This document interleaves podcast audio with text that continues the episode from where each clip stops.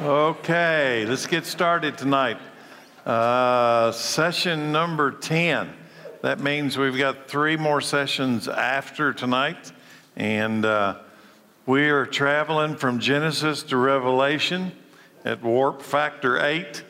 Uh, 13 weeks going through the whole Bible. How's that? So let's pray. Father, we thank you for the, your word. I thank you, Lord, that you're revealing to us a single story about a single truth that you love the world so much that you made a plan to redeem us. So tonight, Lord, we open up this uh, new section. I pray that you give us uh, eyes to see, ears to hear, and a mind and a heart that would comprehend and believe you. In Jesus' name, amen. Jesus' ministry begins. Religion has always been about what? What am I supposed to do? What should I stop doing? What clothes should I wear? What words can, can't I say anymore? What will people think of me? But chapter 23 of the story, the people of Israel had compiled a massive list of whats in an attempt to please God and show that they were worthy of His love and acceptance. Some religious leaders of that day had been experts in telling everyone else what they were supposed to do. Into this climate, God breaks in with an upper story and surprises everyone. Salvation is not based on a list of what we do to make God happy, about our behavior or what we won't do because it's against the rules. Of course, God cares about our behavior and wants His children to grow in holiness, but this is not His first concern. Before we begin thinking about being good people, we need to meet the one who can make us good people. The solution to the problem in the time of Christ and today is the same.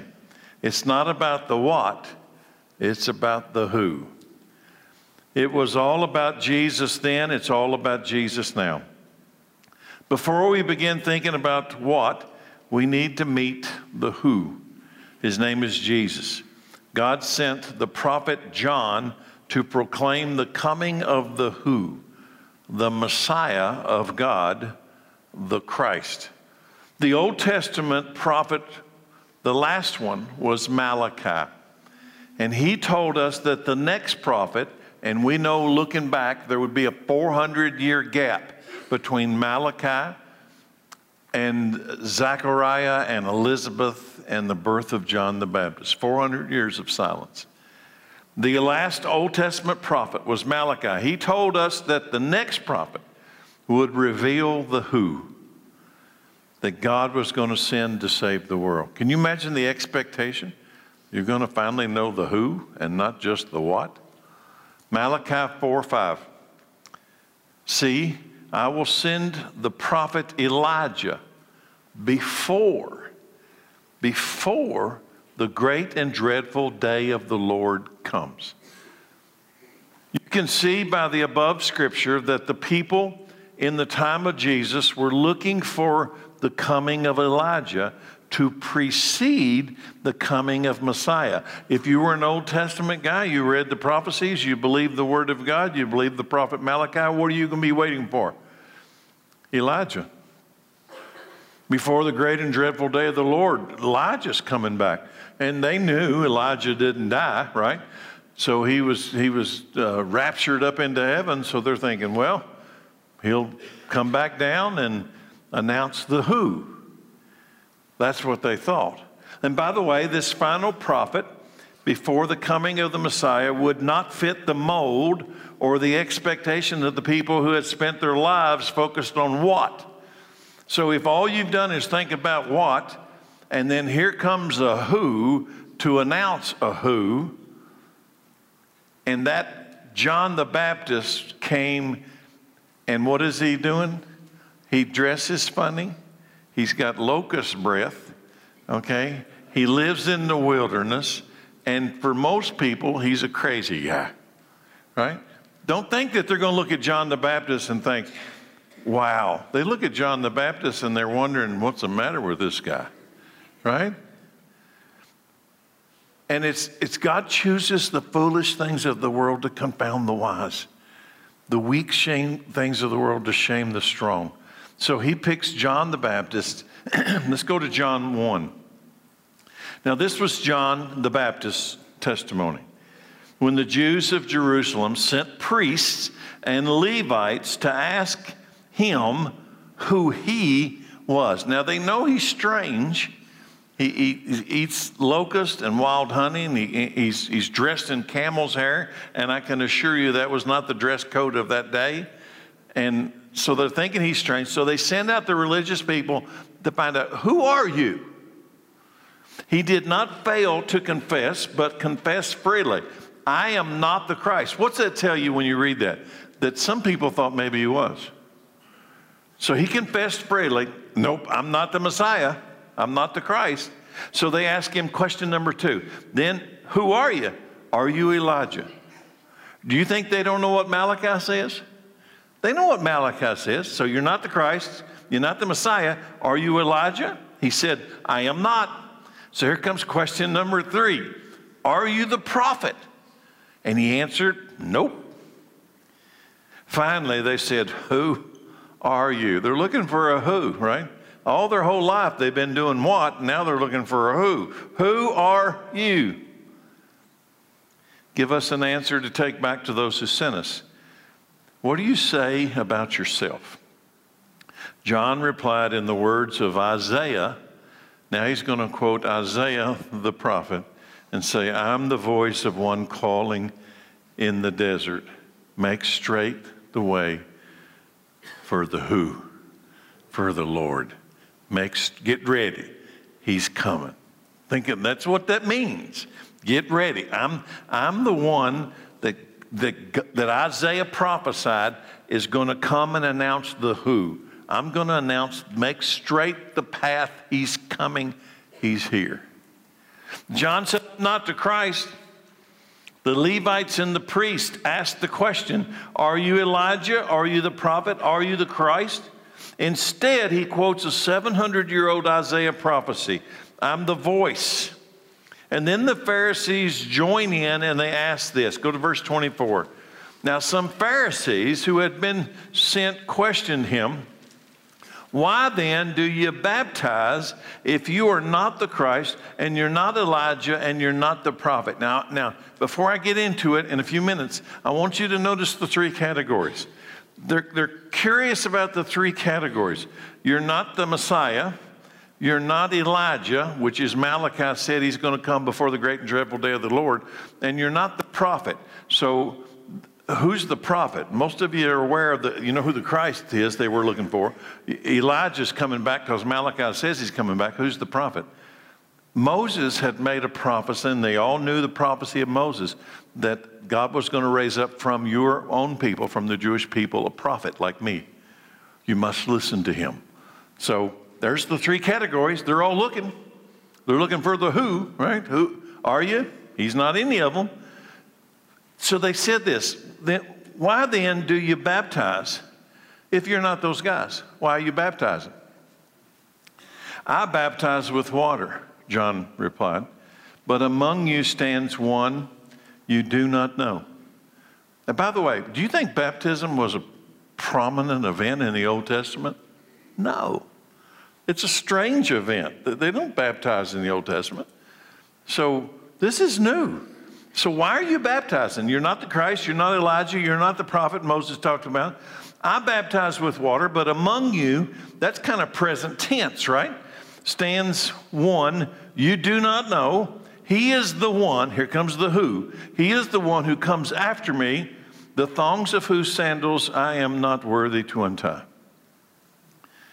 So you're not the Christ? The word means Messiah in, in the Hebrew the promised one of God. So let me make simple. When they say Christ, you know what they're really thinking? King. They're, they're thinking king. Not, not just the Son of God, the power of God. They're thinking king that's coming um, in the lineage of David. Uh, he says, I'm not the Christ. I'm not even worthy to untie his shoes. So you can check off the Christ. I'm not him. What about the prophet? Deuteronomy 18. This is why they ask him, Are you the prophet? So let's go backwards to the time of Moses. The Lord, Moses said, The Lord your God will raise up for you, Israel, a prophet like me, Moses, from among your own brothers. He'll be Jewish. You must listen to him. His word will redeem you, his message will redeem you. You must listen to his message. John says, Nope, I'm not him either. Then here comes Elijah. He didn't die, and the Malachi text said Elijah would precede the coming of the Messiah. So let's go to Matthew 11. Jesus says this I tell you the truth, among those born of women, there has not risen anyone greater than John the Baptist. That's quite a compliment. You, you want that on your resume? When the Son of God says, of all men born of women, none's greater than him, he's at the top of the list. Yet, yet he who is least in the kingdom of heaven is greater than John. From the days of John the Baptist until now, the kingdom of heaven has been forcefully advancing. What do you, what do you think that means? From the days of John the Baptist until now, the kingdom of heaven has been forcefully advancing. There is a spiritual opposition trying to hold back. I've called it for years the spirit war. Forcefully advancing, and forceful men lay hold of it. John the Baptist is coming, and the, the spirit of Antichrist is going to try to hold back the Christ, right? For all the prophets and the law prophesied until John. And if you're willing to accept it, he, John, is the Elijah who was to come. I think all the people are going to go, he's, he's Elijah? John? He, if you're willing to accept it, what, what's Jesus saying? If you're willing to accept it, he, John, is the Elijah who was to come. So let's think about that for a moment. Let's go to Matthew 17, verse 1. After six days, Jesus took with him Peter, James, and John, the brother of James, and led them up a high mountain by themselves. There he was transfigured before them. His face shone like the sun, his clothes became as white as light. And just then there appeared before them, and this kind of just blows my mind Jesus is going to take on his heavenly form, bright white light. And who's with him? Appeared before Moses and Elijah and Jesus. Moses, Elijah, and Jesus. Who are the three people that John said he wasn't? They're all in this scene. One like Moses as a prophet like me is coming. So it's Moses' prophecy, Elijah, and the Messiah. John says, I'm none of them, and all three of them happen to appear on this mountain. The, the fulfillment of all three of those prophecies is on the mountain. And um, John came, and, and I probably should say this John the Baptist came in the spirit of Elijah not the person of Elijah, in the spirit of Elijah. Do you, what's the difference? Because Elijah is still coming. Okay? Elijah is still coming. He's still on the schedule. So John came in the spirit of Elijah. And we'll get into that maybe in a moment.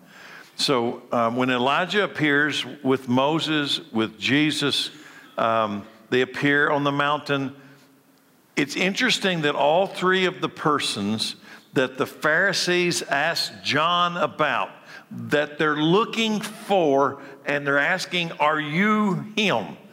Are you Messiah? He's there on later on that scene. Are you the prophet of Moses? Well, Moses is there. Are you Elijah? Well, Elijah's there. All three of the characters that the Pharisees asked John about are in the scene of the transfiguration of Christ. And what did God speak to the scene? What did he say? Go to verse 5. While he was still speaking, a bright cloud enveloped them. A voice from the cloud said, This is my son, whom I love. With him I am well pleased. Listen to him. What, what, is that, what does that mean? What, uh, so far, what would you put all that together?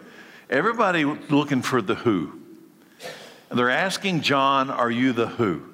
And in this scene, all three of the who choices appear, okay? All three of them are who number one, who number two, and who number three. And what's God say? Listen to one. Don't, don't, don't worry about Moses and don't worry about Elijah. Listen to my son. Listen to him. Only listen to him. And by the way, isn't it interesting that he's the that that in itself was the fulfillment of Moses' prophecy I read to you in Deuteronomy 18 that God is going to raise up one from like us, like me, from our own people. You must listen to him. And here comes the transfiguration. What does God say? You must listen to him. Him. Him. After Moses and Elijah went back up into heaven, Jesus returns to his earthly form. He stops glowing. They're going to come off of the mountain. Listen to what happens. Verse 9. As they were coming down the mountain, Jesus instructed them, Don't tell anyone what you have seen. Now, does anybody think that'd be easy? You know, I think sometimes we read the Bible and we say, Yeah, okay, okay. Do you think you could have kept from telling somebody? I think I'd. I don't think I could do it. I don't think, I'm, boy, I'm glad he didn't tell me to do that. Don't tell anyone what you have seen until the Son of Man has been raised from the dead. The disciples ask him, Why then do the teachers of the law say that Elijah must come first? Do you see where it's going? See, they knew the prophecy. Why do the teachers of the law say that before because they know Malachi. Before the great and dreadful day of the Lord, Elijah's going to come. And Jesus replied, so, so here's the question Is John the Baptist Elijah or not?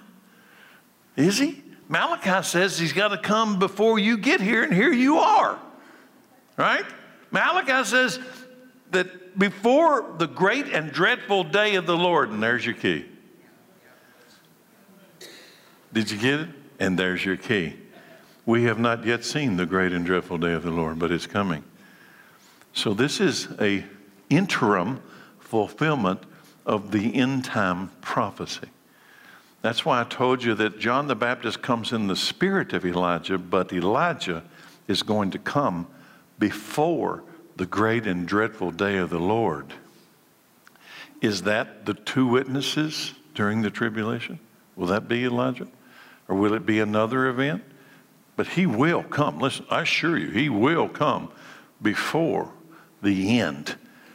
And the end is not Jesus coming to save you in the, in the three years that he came as a suffering servant. It'll be when he comes in the great and dreadful day of the Lord to bring wrath and judgment upon the earth. That's when Elijah will precede him, right? So here we go. The disciples ask him, then why then do the teachers of the law say that Elijah must come first? Jesus replied, To be sure, Elijah comes and will restore all things. That's, that's in our future. But I tell you, Elijah has already come, right? And they did not recognize him, but have done to him everything they wished. In the same way, the Son of Man is going to suffer at their hands. Then the disciples understood that he was talking to them about John the Baptist. What? He has come. He has come in the spirit of Elijah. John's entire purpose in life was to reveal the coming of the Messiah, to make straight the path, to prepare the way for the Lord. His first coming. He, that, so, John in the spirit of Elijah first coming. Elijah in, his, in himself will come to precede the second coming, right? So, how did John know Jesus was the Christ? This is a curious text. They're cousins. They grew up together. More than likely, they grew up together. There's six months difference in their age. So the question is, how, when did John know that your cousin's the Messiah? You ever think about that? Because I do. So let's go to John 129. The, by the way, and this is, um, they're both about 30 years old when, when this happens, okay? 30 years old. The next day, John saw Jesus coming toward him and said, Look, the Lamb of God who takes away the sins of the world. So for him to say that, he must know you're the Messiah, right? Look, the Lamb of God that takes away the sins of the world. This is the one I meant when I said, A man who comes after me. What does that mean? Jesus came six months after John. This is what he's six months, his birthday six months after Jesus's. This is the man who comes after me, has surpassed me because he was before me. There's one of those Bible riddles. Okay? He came after me, but he's surpassing me because he's actually before me. I myself did not know him. Now, that's the curious part. So, there's a point. How much before there? There's a point. He did not know Jesus was Messiah. But the reason I came baptizing with water is that he might be revealed to Israel.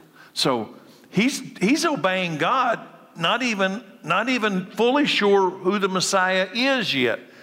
Now, I didn't know him. That's what he says. I didn't know him.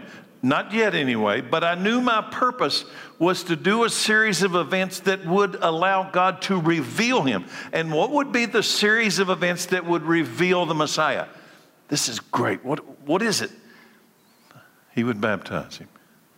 And in the baptism, the revelation of the Messiah would occur. And by the way, there's no doubt that that's the event. The Holy Spirit told John what to look for. He told him that when you see this, you'll know he's the, he's the who. You'll know the who because you'll see this. So here's the this. Verse 32. Then John gave this testimony. I, John, saw the Spirit come down from heaven as a dove and remain on him, Jesus. I would not have known him. So he still does. I would not have known him except that the one who sent me to baptize with water, the Holy Spirit, I would not have known Jesus, my cousin to be the Messiah, except the Holy Spirit who sent me to baptize with water told me, The man on whom you see the Spirit come down and remain is he who will baptize with the Holy Spirit. I have seen and testify that this is the Son of God. So, with that in mind, with that in mind, when did John the Baptist know Jesus was Messiah? When he when he's obedient baptizing people. In the obedience of his baptizing, he's doing it under instruction of the Holy Spirit. And as he's doing it, the event occurs that verifies the messiahship of his cousin. When you see the Spirit come out of heaven like a dove, you will know the who. And that's what happened. The next day, John was there again with his two disciples when he saw Jesus passing by, and he says, Look, the Lamb of God. Even after Jesus' three years of miracles and ministry, many refused to believe he was the Messiah and that John the Baptist was the fulfillment of Elijah's prophecy. And why? They were still looking for Elijah. And you know what? That's a reasonable thing to say. They were still looking for Elijah. If you don't think Jesus is the Messiah, you're still going to be looking for Elijah, right? You're, you're, and if John the Baptist isn't him, you're still waiting for him, right? So, where does that pop up at? Let's go to Matthew 27. On the cross, did you ever notice this? From the sixth hour until the ninth hour, darkness came over all the land. About the ninth hour, Jesus cried out in a loud voice, Eloi, Eloi, lama sabachthani, which means, My God, my God, why have you forsaken me? And when some of those standing there heard this, they said, He's calling Elijah. Right? They know the Malachi prophecy. He's calling Elijah. John the Baptist, a Jew, comes to reveal Jesus, a Jew, to the Jewish people as Messiah. Let's get that clear. That's his primary role. Is he out trying to reveal him to Gentiles? No. Do Gentiles some get it? Yes, yes, they do. But is that his, he comes to the Jewish people. Jesus begins to reveal himself as the Messiah, but many of the Jews have trouble accepting him. In the midst of that scene, Jesus does something amazing. He, Jesus, goes to Samaria. And Samaritans are considered to be half breed Gentiles. And that's where Jesus is going. So he's trying, John's trying to reveal Messiah to the Jews. Jesus is trying to reveal himself to the Jews, and they're struggling with his Messiahship. They're, they're not accepting him. He doesn't fit their profile. They're looking for King David. He doesn't fit. It's bad enough that Jesus goes to this town in Samaria, but now he will actually talk to a Samaritan woman, which Jews simply did not do. Here we go with the story. And by the way, all of us Gentiles in the room ought to like this story because you can put yourself in this story. When a Samaritan woman came to draw water, Jesus said to her, Will you give me a drink? His disciples had gone into town to buy food. The Samaritan woman said to him, You are a Jew, and I'm a Samaritan woman. How can you, a Jew, ask me for a drink? For Jews do not associate with Samaritans. And Jesus answered, If you knew the gift of God and who it is that asks you for a drink, you would have asked him, and he would have given you living water. If you knew who the who was in front of you, you would ask me for water. She doesn't know who the who is there, does she? When Assyria came and conquered the northern kingdom of Israel. 721 BC, they carried off many of the Israelites into exile. Those exiles intermarried with the Assyrians and they produced children that the Jews considered half breeds. And they took those people and put them in Samaria, and the Jews hated them. They had violated the bloodline. Uh, they're called Samaritans. That's who Jesus is talking to in this scene. So, what is Jesus going to do with this half breed Samaritan woman? I give you a hint. What he did and said to her is the same thing he wants to do and say to us today. Verse 19 Sir, the woman said, I can see you are a prophet. Our fathers worshiped on this mountain but you Jews claim that the place where we must worship is in Jerusalem. And Jesus declared, Believe me, woman, a time is coming when you will worship the Father neither on this mountain nor in Jerusalem. I bet you at that point her head was dizzy. There, there, I can tell you're a prophet, and she figured you can only worship in one of two places in Samaria, because the Jews won't let the Samaritans come to the temple, or in Jerusalem at the Holy Temple. He says, Neither on this mountain nor in Jerusalem. You Samaritans worship what you do not know. We worship what we do know, for salvation is from the Jews. Yet a time is coming and has now come. That means right now, in that scene. When the true worshipers will worship the Father in spirit and in truth, for they are the kind of worshipers the Father seeks. God is spirit, and his worshipers must worship in spirit and in truth. And the woman said, I know Messiah called Christ is coming. She knew. When he comes, he will explain everything to us. And Jesus declared, I who speak to you am he. Now, a lot of people read this and you really don't get the significance of this. This Samaritan woman is knowing his messiahship ahead of many of the Jewish people. He's revealing himself to the Samaritan when a lot of the Jews have rejected him. John the Baptist came to reveal the who Jesus. Jesus came to reveal himself as Messiah, the Christ, the Savior of the world. I want you to look at what happened in the Samaritan village after Jesus reveals himself to this half breed Samaritan woman. Look at what happens next. Verse 39 Many of the Samaritans from the town believed in Jesus because of the woman's testimony. What was her testimony? Come and see a man who told me everything I ever did. He told me my past in exact detail. So many believed because of the woman's testimony. He told me everything I ever did. So when the Samaritans came to Jesus, they urged him to stay with them, and he stayed two days. And because of his words, many more became believers. And they said to the woman, I love this verse, I do. We no longer believe just because of what you say. You, you know why this is so powerful? Because this is where everybody sometime has to get in your own life. I don't believe because of what he did in your life. I believe because of what he's now doing in my life. Listen what he says. We no longer believe just because of what you said, lady. Now we, now we have heard for ourselves and we know. Now it's personal. We know that this man really is the Savior of the world. He's the Messiah. Peter got it. Matthew 16. Simon Peter said, You're the Christ, the Son of God. Why do we make that confession of faith in the baptistry? Why do we do that? Why do we say those words when we baptize somebody? Because that's what you say when you get it. If you confess with your mouth Jesus is Lord and believe in your heart God raised him from the dead, you'll be saved. So, what am I going to confess with my mouth? I believe that you are the Christ, the Son of the living God. Peter got it. Martha got it. Martha said in, in, John 11, Yes, Lord, I believe that you are the Christ, the Son of God, who was to come into the world. You see what they say when they get it?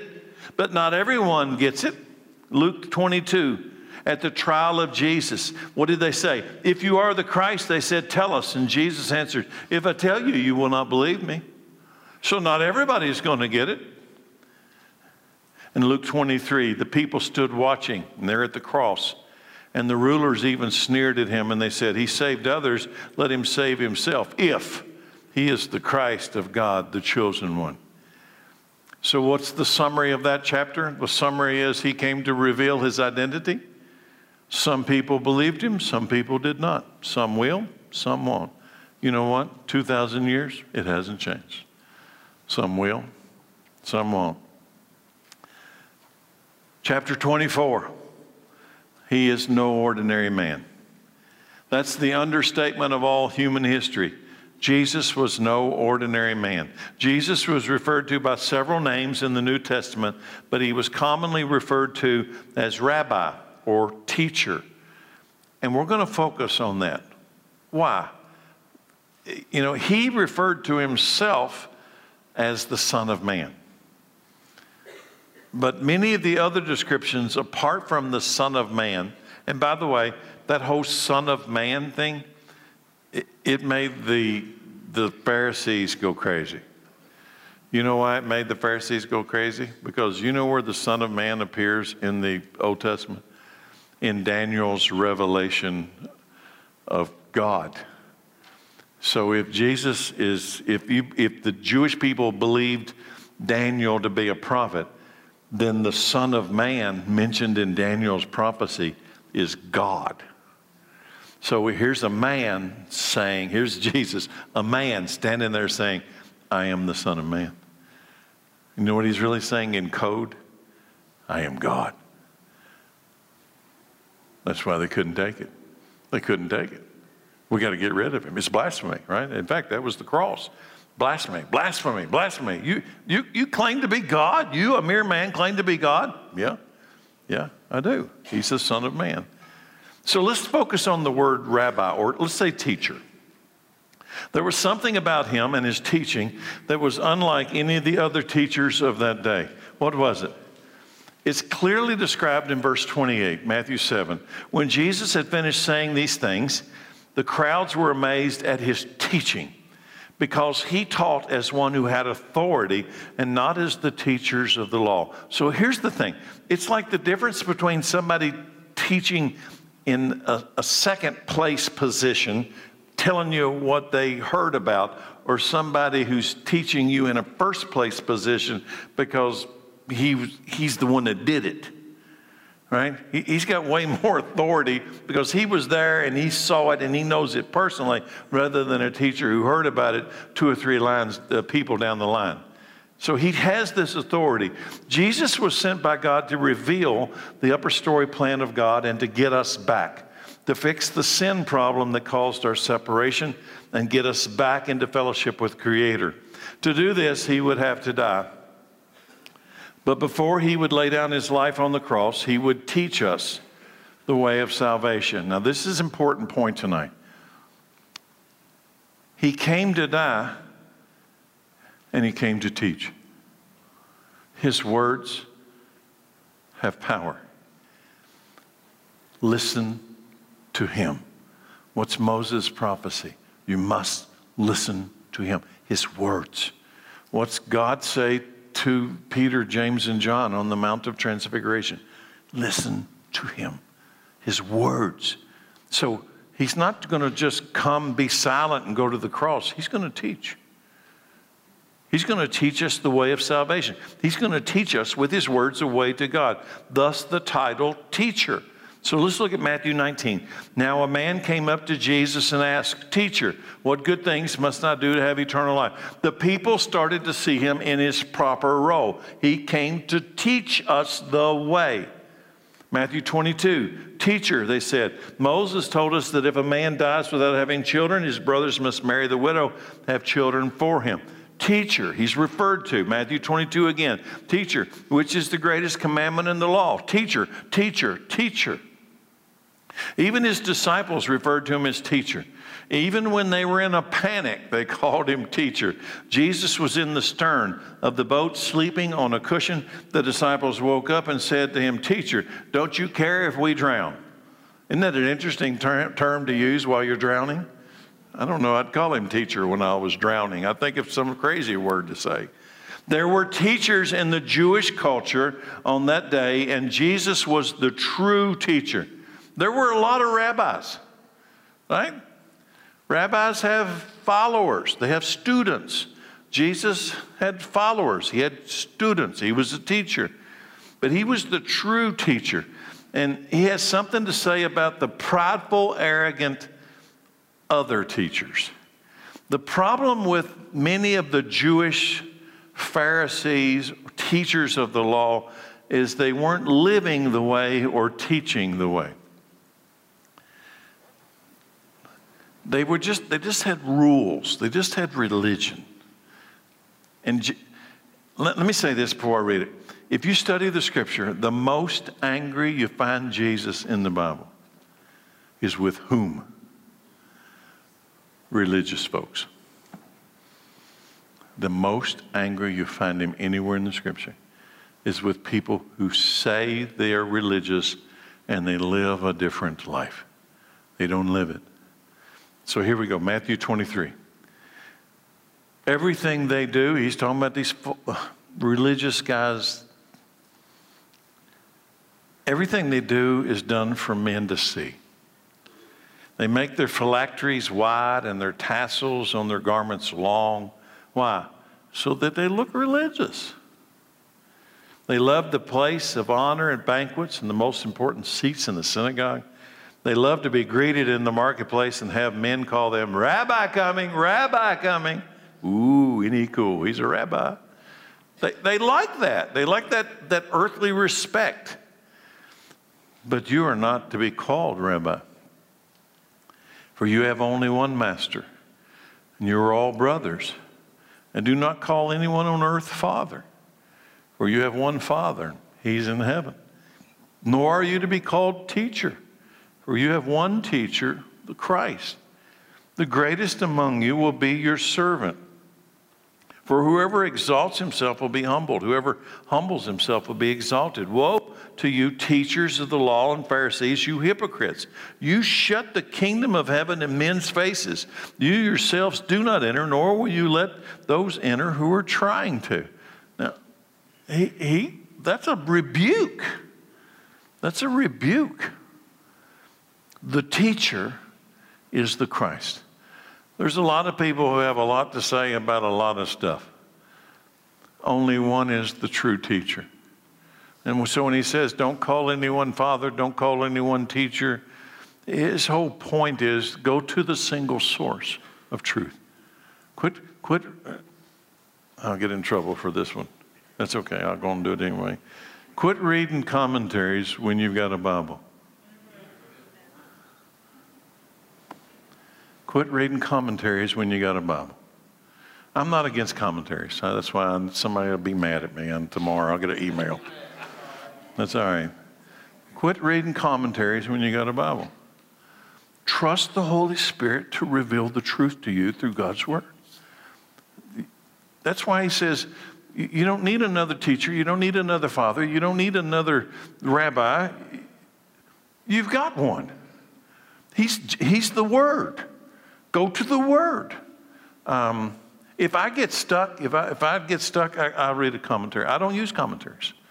I, don't say that with some arrogance. I say that because I, I, I say that because of Matthew 23.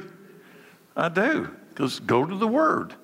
He's the teacher. Jesus' teachings are the only way to life with God. With that sentence in your mind, read this verse afresh. Let's read verse 6 again. Uh, Jesus said, I am the way, the truth, and the life, and no one comes to the Father except through me. So let me insert something. Except through my teaching, you will never find God. My teaching. Because some people read that and they don't think about the teaching, they just think about the cross. And I'm not making light of the cross, I'm not. But the teaching is part of the cross. It's part, the message is part of the cross. Listen to him. That's what God said on the mount. Listen to him. Jesus and his sacrificial offering on the cross is the only way to God. Yes, of course, of course it is.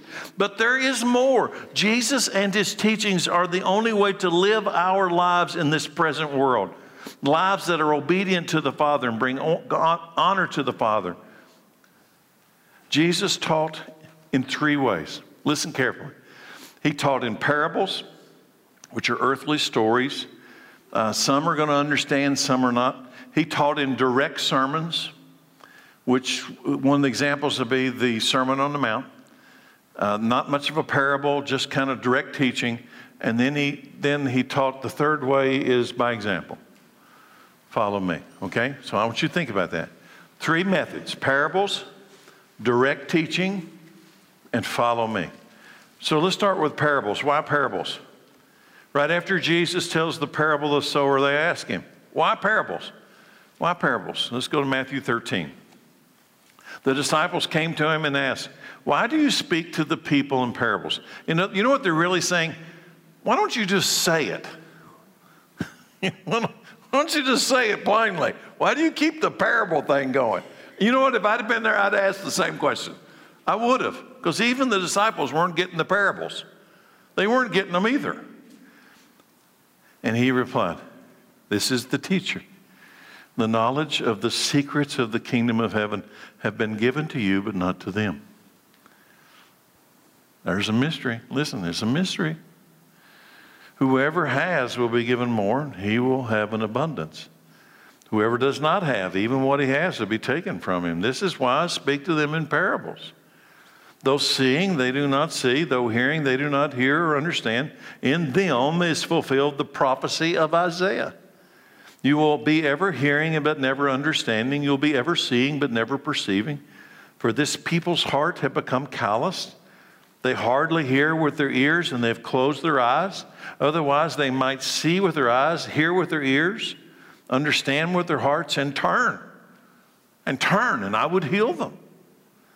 But, the, but blessed are your eyes because they see, and your ears because they hear. For I tell you the truth many prophets and righteous men long to see what you see, but did not see it, and hear what you hear, but did not hear it. That's his answer to parables. And people who heard that answer say, I'm just as confused when you gave me the answer as I was before.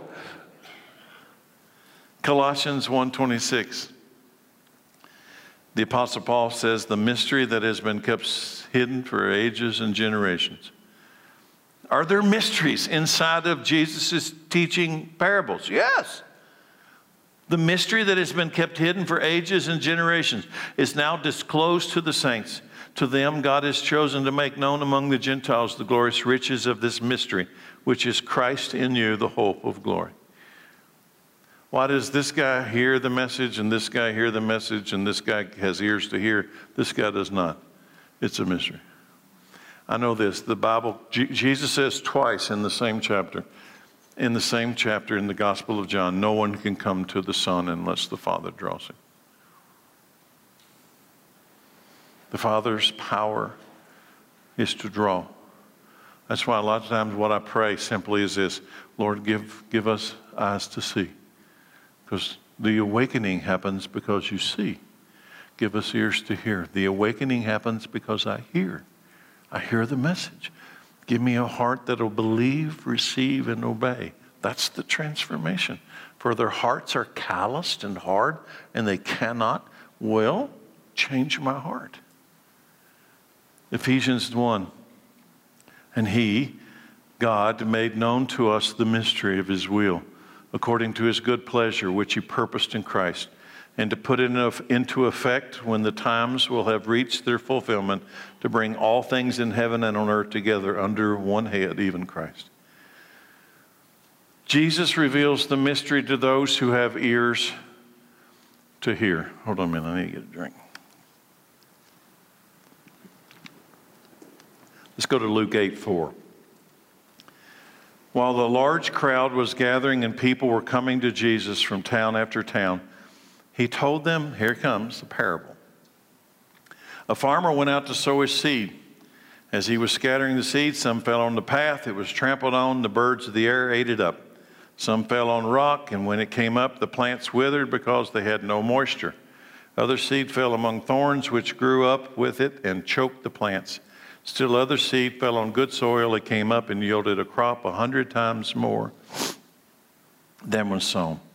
When he said this, he called out, He who has ears to hear, let him hear. Stuck in the middle there is a profound statement. He, some of you are going to get it, some of you are not. There's a mystery. His disciples asked him, what this parable meant. What does that tell you? Some of them aren't getting it. What it meant, his disciples. He said, The knowledge of the secrets of the kingdom of God has been given to you, but to others I speak in parables, so that though seeing they may not see, though hearing they may not understand. This is the meaning of the parable. So here's what he does. Sometimes he does parables, sometimes he does direct teaching. He's about to take a parable into direct teaching. Did he do that for everybody? No. You know who he did that for? His closest disciples. He took them into a direct teaching. So here we go. Here's the parable. Uh, no, this is not parable. This is a direct teaching. This is the meaning of the parable. The seed is the word of God. Those, those along the path are the ones who hear and then the devil comes and takes away the word from their hearts so they may not believe and be saved. Those on the rock are the ones who receive the word with joy when they hear it, but they have no roots. That's why we have roots classes on Wednesday nights. They have no roots. They believe for a while, but in the time of testing, they fall away. The seed that fell among thorns stands for those who hear, but as they go on their way, they are choked by life's worries choked by life's riches and choked by life's pleasures. And they do not mature. But the seed on good soil stands for those with a noble and good heart who hear the word, retain it, and persevering, persevering, produce a crop. Now, let's break that down for a moment. Lord, let us hear. Okay, let, us break it down. The seed is the Word of God. This is it. If you're waiting for more, you're not going to get it. This is it. Go to the source. The path refers to the people that hear the Word, but the devil snatches the saving Word of God away and they will be lost. He takes away the Word from their hearts and thus they cannot be saved. The Word does not penetrate their heart it is on the outside, it never comes to the inside. And they are lost. So the rock refers to the people who hear and receive the word with joy. Notice that. They're, they're joyful, they like it, but they do not or cannot develop any roots. The time of testing comes and they fall away, and let's be clear, they are lost. The thorns refer to people who hear the word, but they're conflicted with the worries, riches and pleasures of this world, and they, and they never mature and bear any fruit. They too are lost. Remember the vine and the branches? He gathers up the branches that do not bear fruit, and what? He throws them into the fire. They're lost. They're lost. The good soil refers to people who have a noble and good heart. Where is all this seed supposed to get to produce a crop? Where's it got to get to? Your head?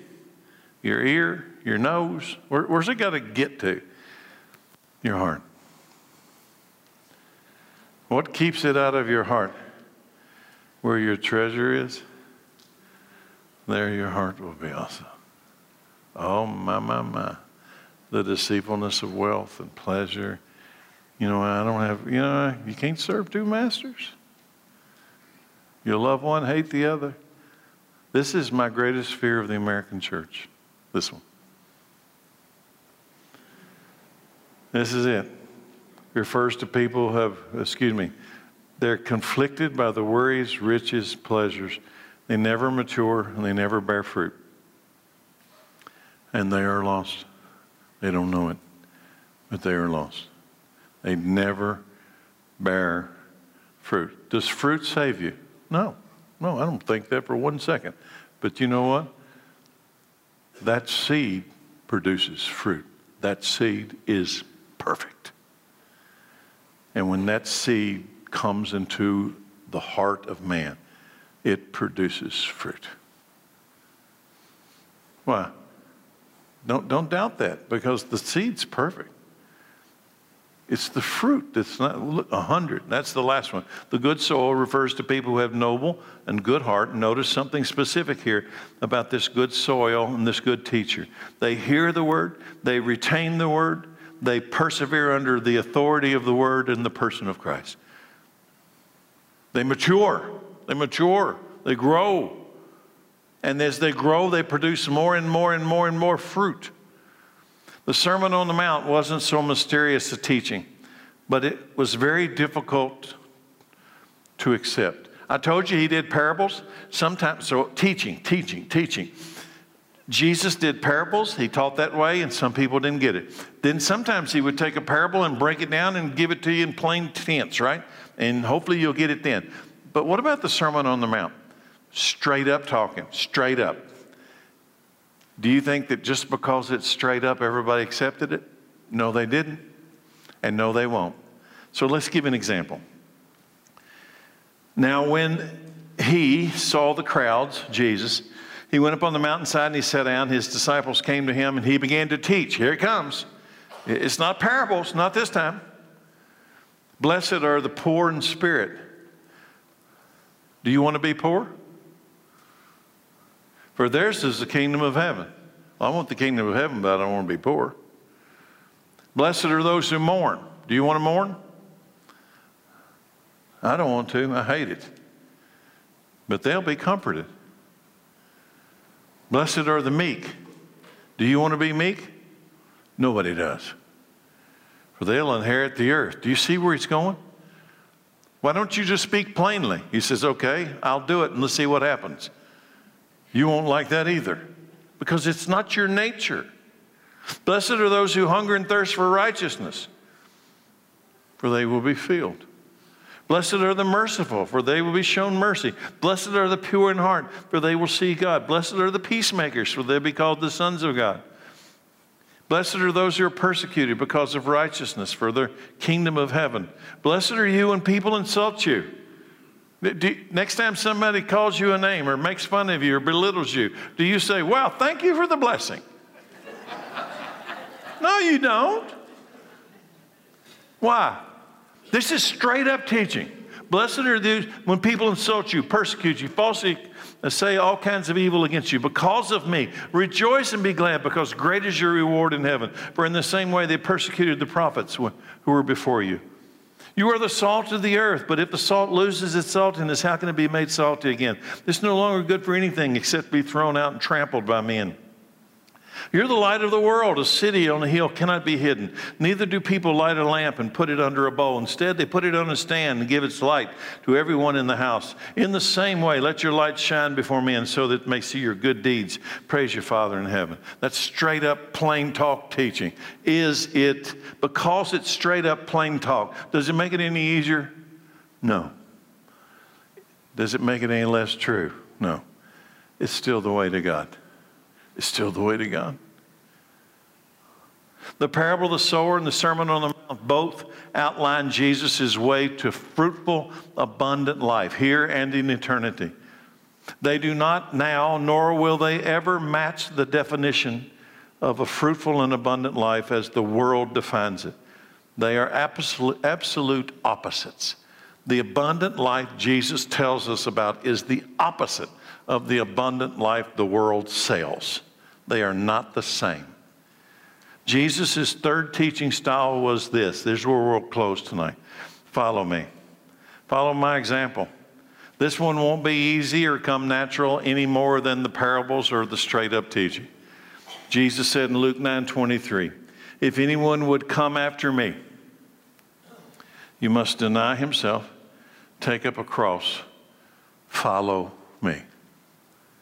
Jesus describes his way as the only way to the Father and the only way to live a fruitful life of purpose as we await our time with the Father. This teaching of follow me is exclusive. And let me explain what I mean by exclusive. When I say exclusive, it is a singular way to God. There's no other way. If you don't choose this way, there is no way you're going to make it to the Father. And I, there's no better teaching to describe that point than this. Here's where we're closed John 6 47. Jesus says, I tell you the truth. Whoever believes has everlasting life. Believes what? I'm the bread of life. Your forefathers ate the manna in the desert. Yes, they all died. But here is the bread that comes down from heaven, which man may eat and not die. Are you ready? I am the living bread that came down from heaven. If anyone eats of this bread, he will live forever. This bread that comes from heaven, are you ready? He's looking at a bunch of Jewish religious folks. This bread is my flesh. And what do you think happens in the crowd in that moment? This bread is my flesh, which I will give for the life of the world. Do you think they got it? He's teaching them the way to God the Father. No, they're not going to get it. Do You think people today say, wow, no, they don't. You got to eat the flesh of the Son of Man? Yes, he must enter you. Then the Jews began to argue sharply among themselves How can this man give us his flesh to eat? Jesus said to them, I tell you the truth, unless you eat the flesh of the Son of Man and drink his blood, you know, he think, you think he already made them mad? Now he says, You got to drink my blood. Unless you eat the flesh of the Son of Man and drink his blood, you have no life in you. Whoever eats my flesh and drinks my blood has eternal life, and I will raise him up on the last day. For my flesh is real food, my blood is real drink. Whoever eats my flesh, drinks my blood, remains in me, and I in him. Just as the living Father sent me, I live because of the Father. So the one who feeds on me will live because of me. This is the bread that came down from heaven. Your forefathers ate manna and died, but he who feeds on this bread will live forever. He said this while he was teaching in the synagogue in Capernaum. Now, now let's stop for a moment. You think everybody, everybody's like, we're in. Give us some of this bread. Give us some of this blood. No. It's it's hard. It's hard. Listen carefully. On hearing it, many of his disciples said, This is a hard teaching. Who can accept it? There you go. You know, I don't have any different message today than that one. I'm preaching the same material that Peter preached and Paul. I got no new material. This is it. And the same thing I say today this is a hard teaching who can accept it? But you got to hear the rest of the story. Aware that his disciples were grumbling. What, what's the grumble? This is hard. Eat his flesh, drink his blood. There's no life without him. Who does he think he is? He's God. You see, they're not getting it. They're still not getting it. Aware that his disciples were grumbling about this, Jesus said, Does this offend you? What if you see the Son of Man ascend to where he was before? The Spirit gives life, the flesh counts for nothing. The words I have spoken, the words I have spoken to you are spirit, and these words are life. You know what he's saying? You're going to die apart from these words. You will die apart from these words. These words don't penetrate your heart, you will die. The Spirit gives life. These words are life. Yet there are some who do not believe. For Jesus had known from the beginning which of them did not believe and who would betray him. He went on to say, That is why I told you that no one can come to me unless the Father has enabled him. And next verse, I've mentioned it on multiple occasions. I want you to see it. This is John 6 6 6. I'm not trying to connect it to Revelation, but it is an interesting parallel. This is John 6 66. From this time, many of his disciples turned back and no longer followed him. They walked into the darkness, and hell is their future. Why? Why? Why are they turning? It's a hard teaching. Now, I, am not stopping there. Here's, you, I'm definitely not stopping on that verse. verse 67. He looks at his, I, I believe he's looking directly at his 12. Okay? You do not want to leave too, do you? The crowd, you see the crowd walking away? They're all walking away from him. Are, are you going to leave too? Jesus asked the 12 and Simon Peter, you got to love Peter. Lord, to whom shall we go? You have the words of eternal life. We believe and know that you are the Holy One of God. In other words, this if I walk away from you, where am I going? There's no one else. No one else. Let's pray. Father, I thank you for your word. I thank you for calling us to yourself, that you have given us your flesh to eat, your blood to drink, that you would enter inside of us and life would come into us. And when you come in, life comes in, and your life is eternal. Your light is eternal. There's no darkness, there's no death. Save us, Lord. Give us eyes to see, ears to hear, and hearts that would believe, receive, and obey you. And then send us out of here with the light, not under a bushel, but held high, so that others might see that you don't have to die. There is life. In Jesus' name, amen.